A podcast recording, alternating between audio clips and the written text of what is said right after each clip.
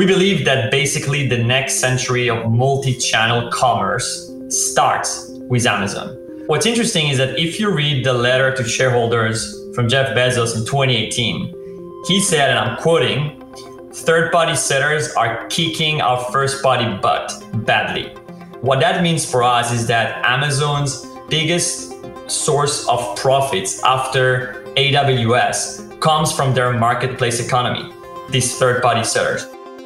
Hello, and welcome back to Day Two, a new podcast from GeekWire where we explore everything Amazon. I'm GeekWire co founder John Cook. In today's episode, we're venturing into a fascinating new corner of the Amazon universe. Over the past two years, a new group of heavily funded investment firms have formed with a singular purpose buying small companies that sell through Amazon.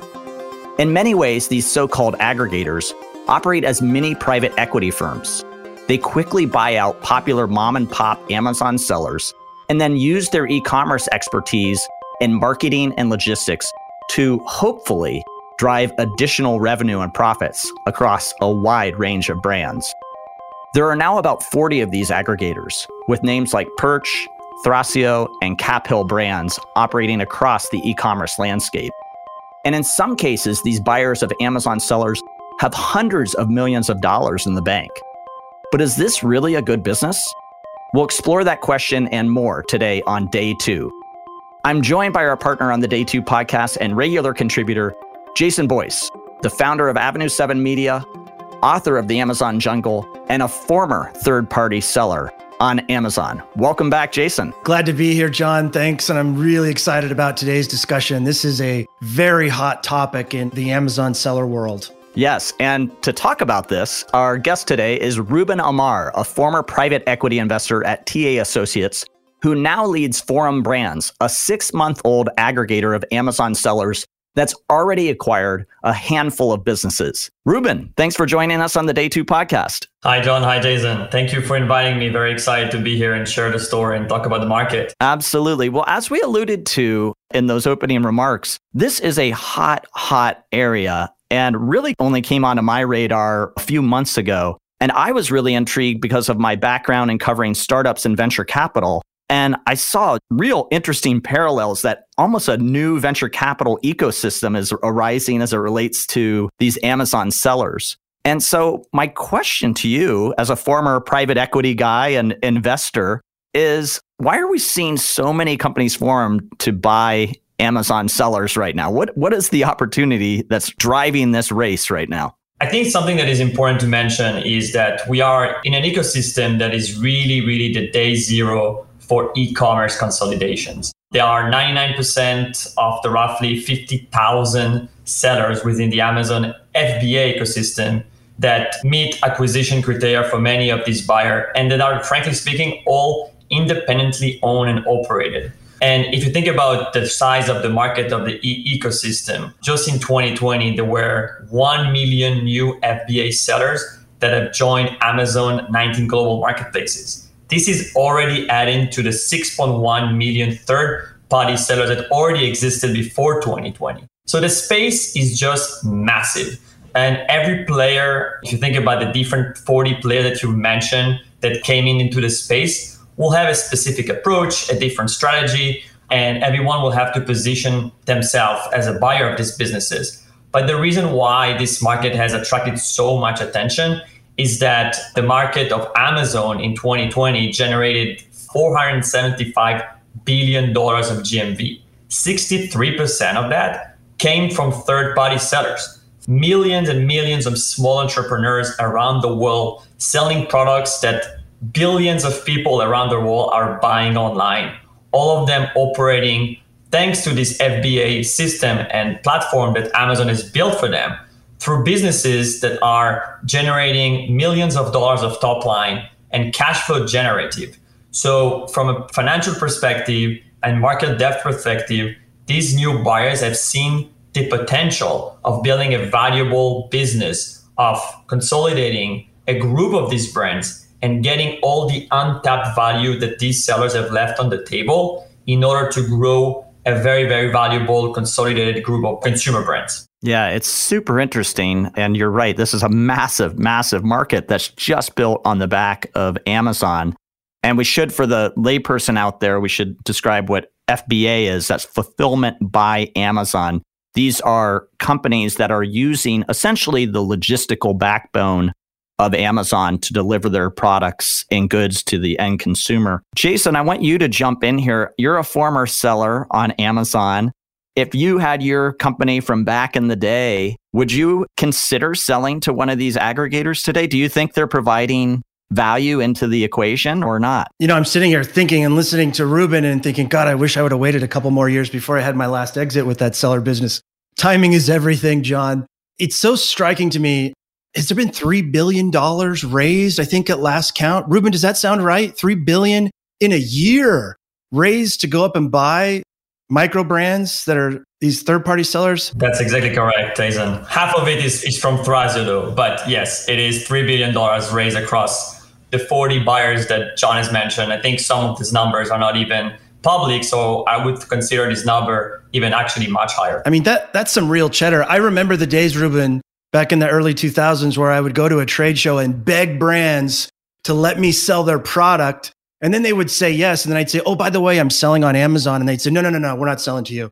We don't want any part of this Amazon game. So that is a complete 180, John, from when I started in this game like I said, I wish I would have hung in there a couple more years. There's so much money. And my question, Ruben, is have you seen valuations of companies since all of this money that's been raised has become public go up? And I hope I'm not going to put your amazing Jen Crook throw under the bus. She shared a, a story with me. I'm going to bring that up after you answer the question. But have you seen valuations go up as a result of this flood of money into the market? Yes like every market that has inflow of capital, it is normal to expect that valuations would increase, and they have increased, frankly speaking. What is interesting is that if you think about the different channels of in which Forum and, and many other buyers of these brands are buying these brands, you have the broker network.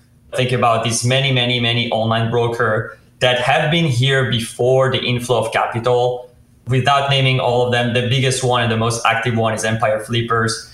These broker have done an amazing job helping sellers that did not even know that they had the option of selling their Amazon business find a right buyer. What has happened is that when this capital has been included in the market, the multiples in these, what I call very competitive auctions, have increased quite significantly, call it in the last six to 12 months. However, as this is true for the auction and the broker network, a big portion of what we do is also getting in touch directly with some of the millions of sellers around the world. And when you think about the multiples in this avenue, in this sector, the multiples have increased, but not as much as the auctions. And the reason for that, Jason, is pretty simple is that you have between 50 and 60,000 sellers that have brands that generate more than $1 million all of these 60,000 brands, 99% of them are still independent, which means that there's still room of you know getting multiples that are close to the ones before all this capital got in. However, the multiples have still increased even on that avenue, but not as much as the heavily competitive auctions as you and everyone can see through brokers. Are we getting to the point where you're bumping into other aggregators and there are bidding wars going on? Definitely in the broker's auction. Some of the deals we've done, I'm going to be super transparent. Some of the deals we've done with brokers, we were facing competition from 15 to 20 buyers, which coming from the investment world, and John, you would know that, it's pretty, pretty, pretty uh, brutal and aggressive. But what's interesting in this situation is that the highest bid was not the winning bid. And I'm telling you from a personal and, and at forum, we have won some of these auctions without being the highest bid.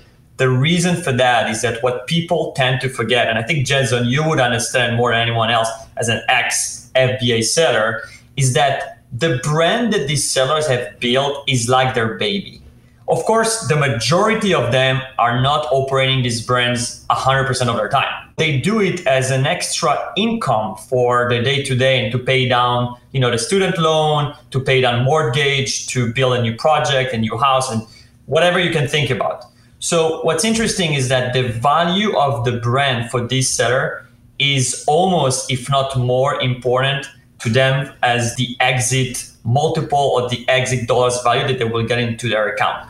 So the way we won some of these very competitive deals is by showing the sellers that when they sell their brand to Forum, we have the team in-house and the technology in-house that will really, really take the brand from level one to level five.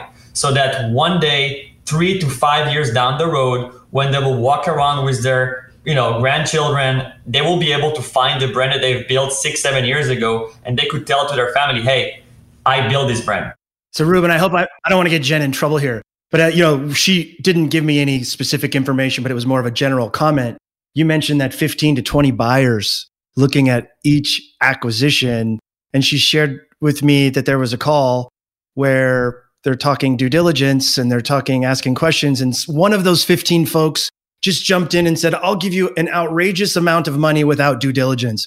Are you seeing that happen again and again with just crazy money making decisions without even doing their homework? And how do you compete with that? I've seen that happen, not often, because if you look at the quality of buyers in the space, it's pretty impressive. They all come from very impressive backgrounds, very knowledgeable investors, very knowledgeable operators. So you will always have these situations when there is like what I call a very aggressive cowboy that come in and just say, "Hey, I'm gonna get everything," and and I don't even need to look at it. That could happen. It hasn't happened too much to us. And frankly speaking, if this really happened, it's gonna be very difficult to, I would say, compete if the price is call it two, three, four times, you know, net LTM net income higher than us. But frankly speaking, Jason, it hasn't happened too much. It really happened maybe once or twice since we started Forum. Um, and I think that people will realize more and more as they buy these businesses how difficult it is to actually operate these businesses. So they will be much more vigilant as they do the diligence work before acquiring any brand out there. In your private equity world, did you ever run into that situation where someone jumps in there with an outrageous offer without due diligence? Never on the companies I've looked at, to be honest. Never. But I've looked at businesses that were much larger, much more complex, with human capital involved so it was technically impossible to do that. I've seen situations where I was competing with two or three or four buyers, and then you know suddenly they've increased the price by 50% without any expectation. That happened in my life.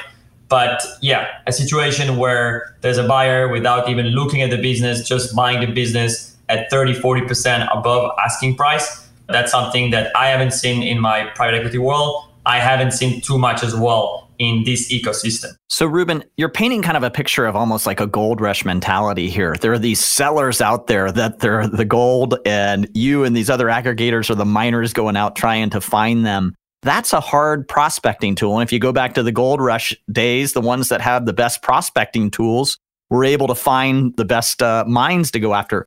So I am super curious what type of software or AI systems you're using to dive into this to really discover those golden nuggets. Technology is dictating almost everything that we do at Forum, from sourcing and looking for this gold, using your words, to integrating and doing diligence on these gold companies, and then growing these companies if we focus right now on the sourcing and finding these investment opportunities, which is probably where I spend most of my time and, and where Jen, that, that Jason met, spending all of our time, and where I, I brought a lot of knowledge from my days at TA Associates, is that we are using a lot of data science to basically scan the Amazon FBA ecosystem and look for, I would say, most attractive Amazon FBA brands that are in line with our investment criteria and reach out to them. Ruben, just to follow John's analogy here of the gold rush, I've been in the seller game for almost 20 years. There are white hat tactics and there are not so white hat tactics. How do you at Forum Brands make sure that what you're buying isn't fool's gold? How do you know that there hasn't been reviews that have been purchased that put your purchase at risk? How do you know there weren't, you know, illegal rebates used to spike your ranking on Amazon, all of those things that happen under the hood that look great from the creek bed, that shiny gold, but when you grab it, it's just a rock. I will have two components to my answer. One, the co founder, Alex, has seven years of experience in Amazon. He has built frankly speaking, some of the tools that the millions of FBA sellers are using today to manage their brands on the Amazon Seller Central. All the operating team is uh, composed of ex Amazonians, whether it is FBA sellers or people that work at Amazon. It has allowed us to build tools that we are using during our diligence, whether it is tools that scan the reviews, whether it is tools that go through every single number of the P&Ls of these brands, whether it is tools that allow us to go through the trademark registries, whether it is tools that look at, at any Amazon Amazon violation that happened in the past couple of years for the brand. We have a lot of tools that we have built between our technology team and our operating Amazonians team that we use in the investment team to do every single one of our diligence process.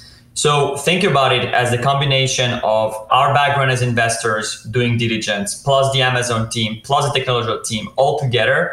We have a very, very detailed process for the diligence work that we do in 30 days approximately between the day that we sign an LOI and the day that we wire the money that allows us to scan everything about the brand and protect ourselves from the things that you've mentioned like like black hat tactics and, and many others because we know because of our DNA at Forum how challenging and important it is for Amazon to have a very clean and safe and robust brand that operates on Amazon. That's super interesting. And I want to dive into this some more. We're speaking to Ruben Amar. He's the co founder of Forum Brands, one of the many new aggregators that are emerging on the scene. And I know, Ruben, you don't necessarily like the term aggregator. So maybe we'll talk a little bit more about that when we come back from a break. And I also want to ask you how you feel Amazon will respond to all these new entrants into the marketplace. That's going to come up right after the break. Thanks for joining us on day two, GeekWire's new podcast about Amazon. We're joined by Ruben Amar. He's a co founder of Forum Brands. Ruben, Amazon has built this universe, and I'm just super interested on how they could potentially manipulate this to their advantage or perhaps make sure that some of these new aggregators that are coming on the scene don't become gigantic billion dollar powerhouses because they probably want a piece of that. How does Amazon fit into the equation in here as the platform of platforms? And how do you think about them in this equation? So, maybe taking a little bit of a step back here because this is important to answer this question. Amazon has really positioned itself as what we call it for the creator economy through its third party sellers ecosystem. 2020 Amazon generated $475 billion of GMV. 63% came from these third party sellers, and this number has grown 48% in 2020 through their 185 global fulfillment centers. We believe that basically the next century of multi channel commerce starts with Amazon. What's interesting is that if you read the letter to shareholders from Jeff Bezos in 2018. He said, and I'm quoting, third party sellers are kicking our first party butt badly. That was very interesting when we read that. Is that Amazon private label product sales represented less than 1% of Amazon marketplace GMV in 2020. What does it mean? If you look at all the investment that Amazon has done in the last couple of years, they've invested billions of dollars to help improve the seller's experience with new technology and tools. What that means for us is that Amazon's biggest source of profits after AWS comes from their marketplace economy. That's something if you look at like a value evaluation SOTP for Amazon uh, on the public market, the second most profitable business from Amazon is these third party sellers. Actually, Ruben, I think it's the first. I think it's the first. I think it makes more money than AWS. You think so? Absolutely. Point being is that it's such a profitable source of business for Amazon. It's such an important flow of growth for Amazon. And at the same time, they've invested so much money to help sellers that we don't see any point where Amazon third party market will go away. We really think it will stay and will keep growing and there will be more and more sellers that will get there because Amazon still think as a startup. Even though it's one of the largest companies today, they operate this company as if it was still a startup. What it means is that they are innovators. And what it means is that when they know that are they are now positioning themselves as the next century creator economy for millions and millions of entrepreneurs and buyers in front of them, they create a new economy It's not even a marketplace anymore. It is a new economy. We are very, very confident about Amazon going forward. There are some risks. Amazon, of course, might want someday take a little bit more of the margins on, for example, the FBA fees. Maybe they will increase one day their platform fees. That could happen but the growth engine will still remain there and the ecosystem that is this new economy will remain there. Jason, a lot to dive into there on what Ruben said. I'm curious what you think about the risks here for both the aggregators and the sellers to the aggregators. Because when I think about it from a technology landscape, I'm trying to think of other examples in the past where you had a giant platform and then you tried to create another platform on that platform. And it seems like if you're in the middle there, you know, every VC or investor will tell you, you don't want to be in the middle, you're going to get crushed. And so I'm curious what you think about that, Jason. And then maybe Ruben, you can follow up on that. I speak out a lot about treatment of third party sellers by Amazon as often as possible. Amazon is in this middle place to be the judge, juror, and executioner for your listing and for your seller account. And so I'd love to hear, you know, how Ruben plans to manage the seller accounts because there's some other seller policy TOS issues to be wary of. But it is a very unique situation where Amazon is not the internet, but it certainly feels like the internet of products and they hold the rules, right? And I, I'm remembering back years ago having conversations with folks at Amazon. And I remember having some conversations where they're like, look, they were talking about Anker, A N K E R, billion dollar brand, Amazon native, public company, and I think it's the Shenzhen Stock Exchange or Hong Kong. And Amazon being very uncomfortable with the size that Anker had gotten to for, for a lot of reasons. Obviously, they're spreading out their risk if, the, if they have millions or hundreds of thousands of sellers versus one seller doing close to a billion dollars um, in a category, that can be incredibly risky to their revenue stream. And so that's the question I ask Ruben all the time. Like, and I, I know you get it, and I think you answered it really well. It's not so much about what Amazon thinks. How do your investors feel about the fact that Amazon could come in, take a big swipe, and knock off your sales for a good month or six months or 90 days until they decide you're able to sell again? Do they know that that's a risk? And how do you address that with your investors? It's a good question. It's also a question of like, how do I address that? in terms of like risk management for my own company, right? We, we want to make sure that we are in business as well. I think there are two components. First of all, the probability that Amazon will do that for all the products across all the brands is very low, right? They could do that for maybe a sub sub sub category in which you have one big player that owns 95% of the sub sub sub category. That could happen. The approach that we have is that we really think about portfolio diversity. This is very important for us. So the way we do our deals, first of all, we will not do all of our deals on a $100 million Amazon only business. We will look at businesses that have been able to build leadership within a sub sub or a niche category in which they build a nice you know business that is generating between $1 million and $5 million of sales and the idea for us is really take this business from this niche only in amazon and get it into other niches on Amazon, but more importantly, take them very quickly into other channels. And we have a team in house that is doing only and spending all of their time on the multi channel of Amazon business.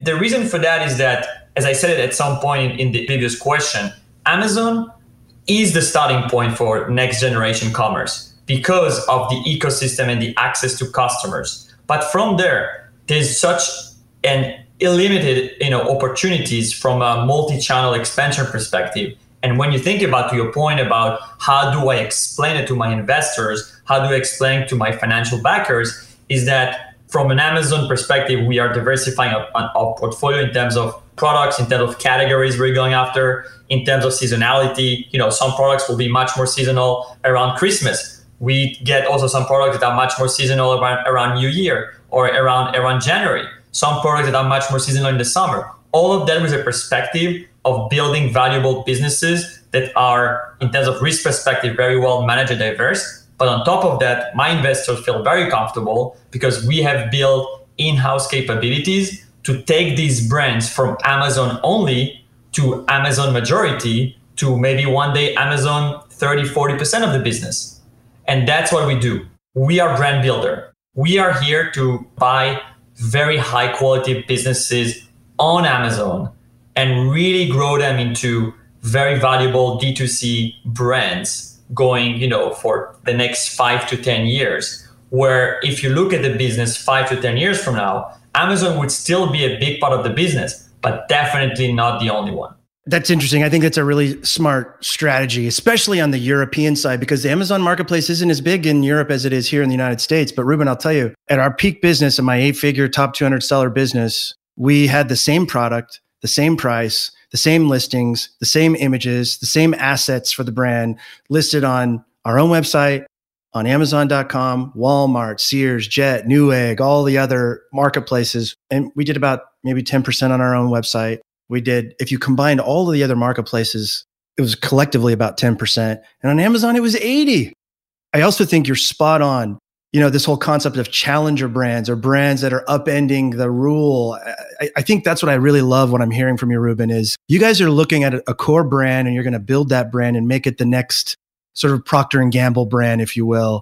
And I think it's really interesting. I believe and I agree with you 100%. The next billion dollar brands and maybe some in your in your portfolio are going to have started as an Amazon seller or an Instagram seller because they have this unique relationship directly with the consumer who has put their credit card in the cart and have been honest and told that brand what their experience with the product was. And the folks that iterate on those brands over and over are going to be the winners. You know, the days of Procter and Gamble coming in and dropping a $50 million TV ad campaign on a mediocre product are over. So I feel like what I'm hearing you say is that's the kind of brands that you're looking for and looking to provide some fuel to grow to sort of own the future. Is that right? Jason, this is exactly spot on. We are driven by one mission. Whatever P&G and Unilever has done in the offline world 50 years ago. They've built the most valuable consumer brands, CPG brands around the world today through acquisitions. What we are trying to do is to do a similar approach, building this digital tech oriented platform of the next generation consumer brands that we can sell to everyone on the planet through any marketplace. Now, I just want to build up on what you said that is very important. It is very easy to say, Jason, hey, you know, I want to buy a business on Amazon and grow it to many other marketplaces. You mentioned something very interesting. You said it like you, even though you were selling on your Shopify on your own website, still 90% of the business was on Amazon.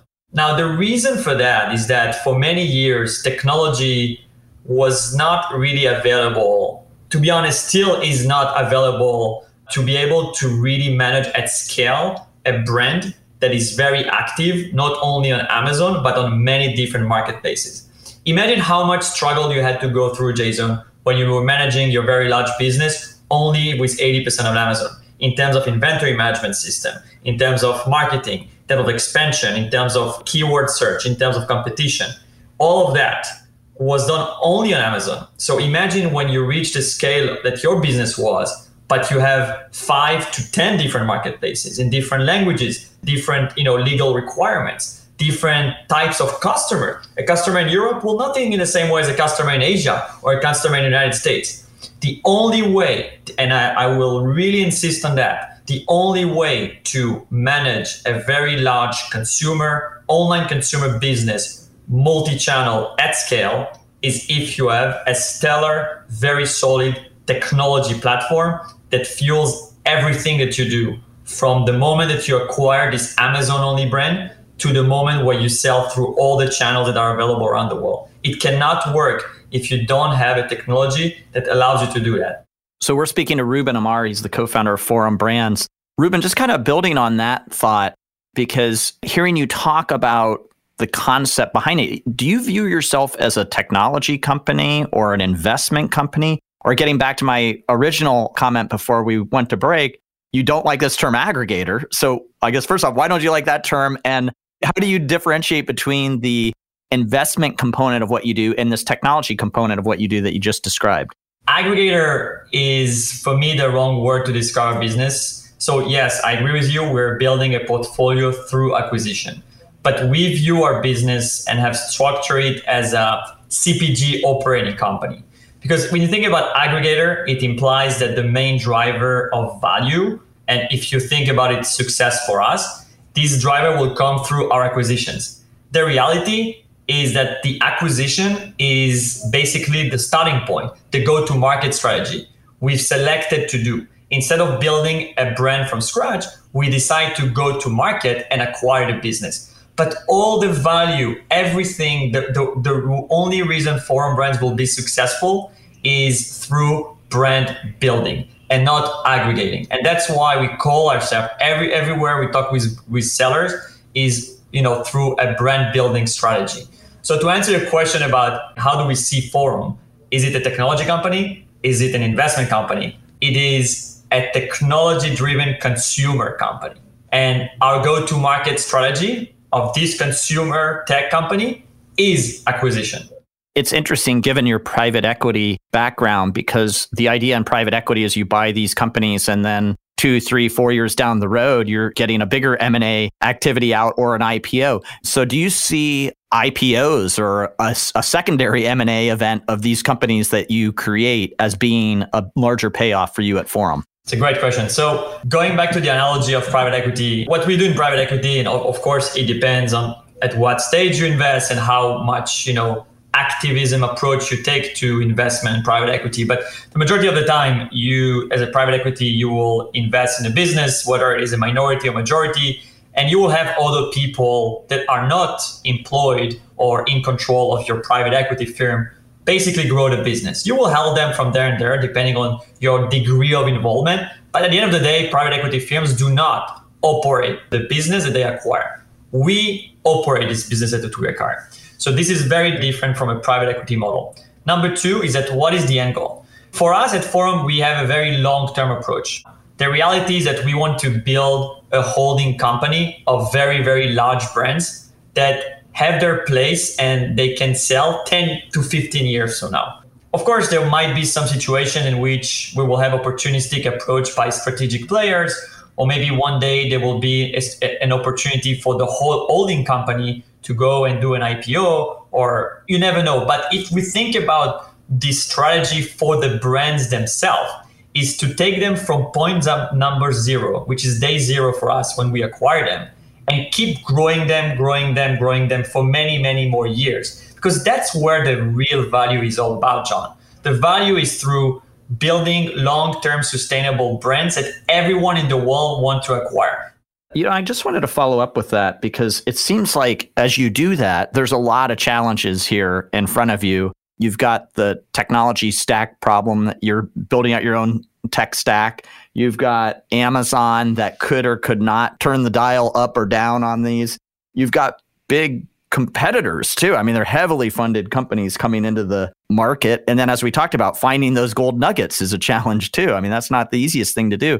When you look across the landscape of your challenges as you're starting this new business up, what stands out to you as like the thing that keeps you up at night? It is an interesting question, John. I'll tell you why. Because you've basically highlighted right now all the challenges that we are going to face and that we're facing every day. And Jason would know what I'm talking about. The only reason I think that Forum will be able to be successful in our strategy just to be clear, I think there will be many winners in the space. The space is big enough for them to have 10, 15, 20 winners. Everyone will have eventually their own strategy. Right now, it's day zero of the consolidation market I told you about. It seems like everyone is doing the same thing, but eventually and very quickly, people will have to identify with their own strategy. Now, what keeps me up every single day and that's the solution for a Forum to be successful is to have the best people in every single step of the value chain and what we are trying to achieve at Forum. Success come only when you have people that are excellent and that are in a team where they feel they are part of a dream and a big mission. And it's not easy to do. You know when you recruit five ten new people every month it's not easy to do especially on Zoom but we spend so much time and effort every day to be able to build this environment where we can attract the best talent. And I believe that that's the only way we will be able to win and be one of these winners in this ecosystem. I love that, Ruben. And John, I'm going to add two more threats. And I think the antidote that Ruben has been describing branding, branding, branding is is going to serve them well. what are the other two threats? China factories coming in and dropping products onto the Amazon platform at prices that most brands in the United States can't even pay for uh, in the first place. And then additionally, you know, we had this great guest, Peter Daring, who also, John, in our first episode of, of uh, the Day Two podcast, Peter Daring, who really understands the importance of brand. That's what I tell clients and prospective clients every day. You can't compete with Amazon Basics. You cannot compete with the China factories that are dumping goods in many cases onto Amazon.com. But what you can do is you can sprinkle the pixie dust and you can build a brand and you can create this moat.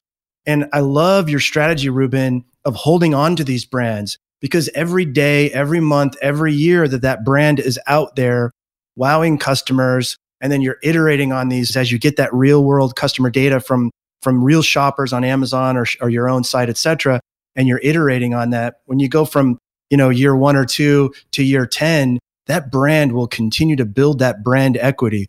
You'll be able to sell your product at a higher price than the basics and the China factories because it will be better. It will be more beautiful, right? It will be more, um, there'll be more equity built into it. And so I just wanted to say that, Ruben. I, I love that about what you guys are building over there. But John, there's a lot of risk. There's a lot of risk in this game. So it's another reason why I'm amazed. Three billion raised. It's insane.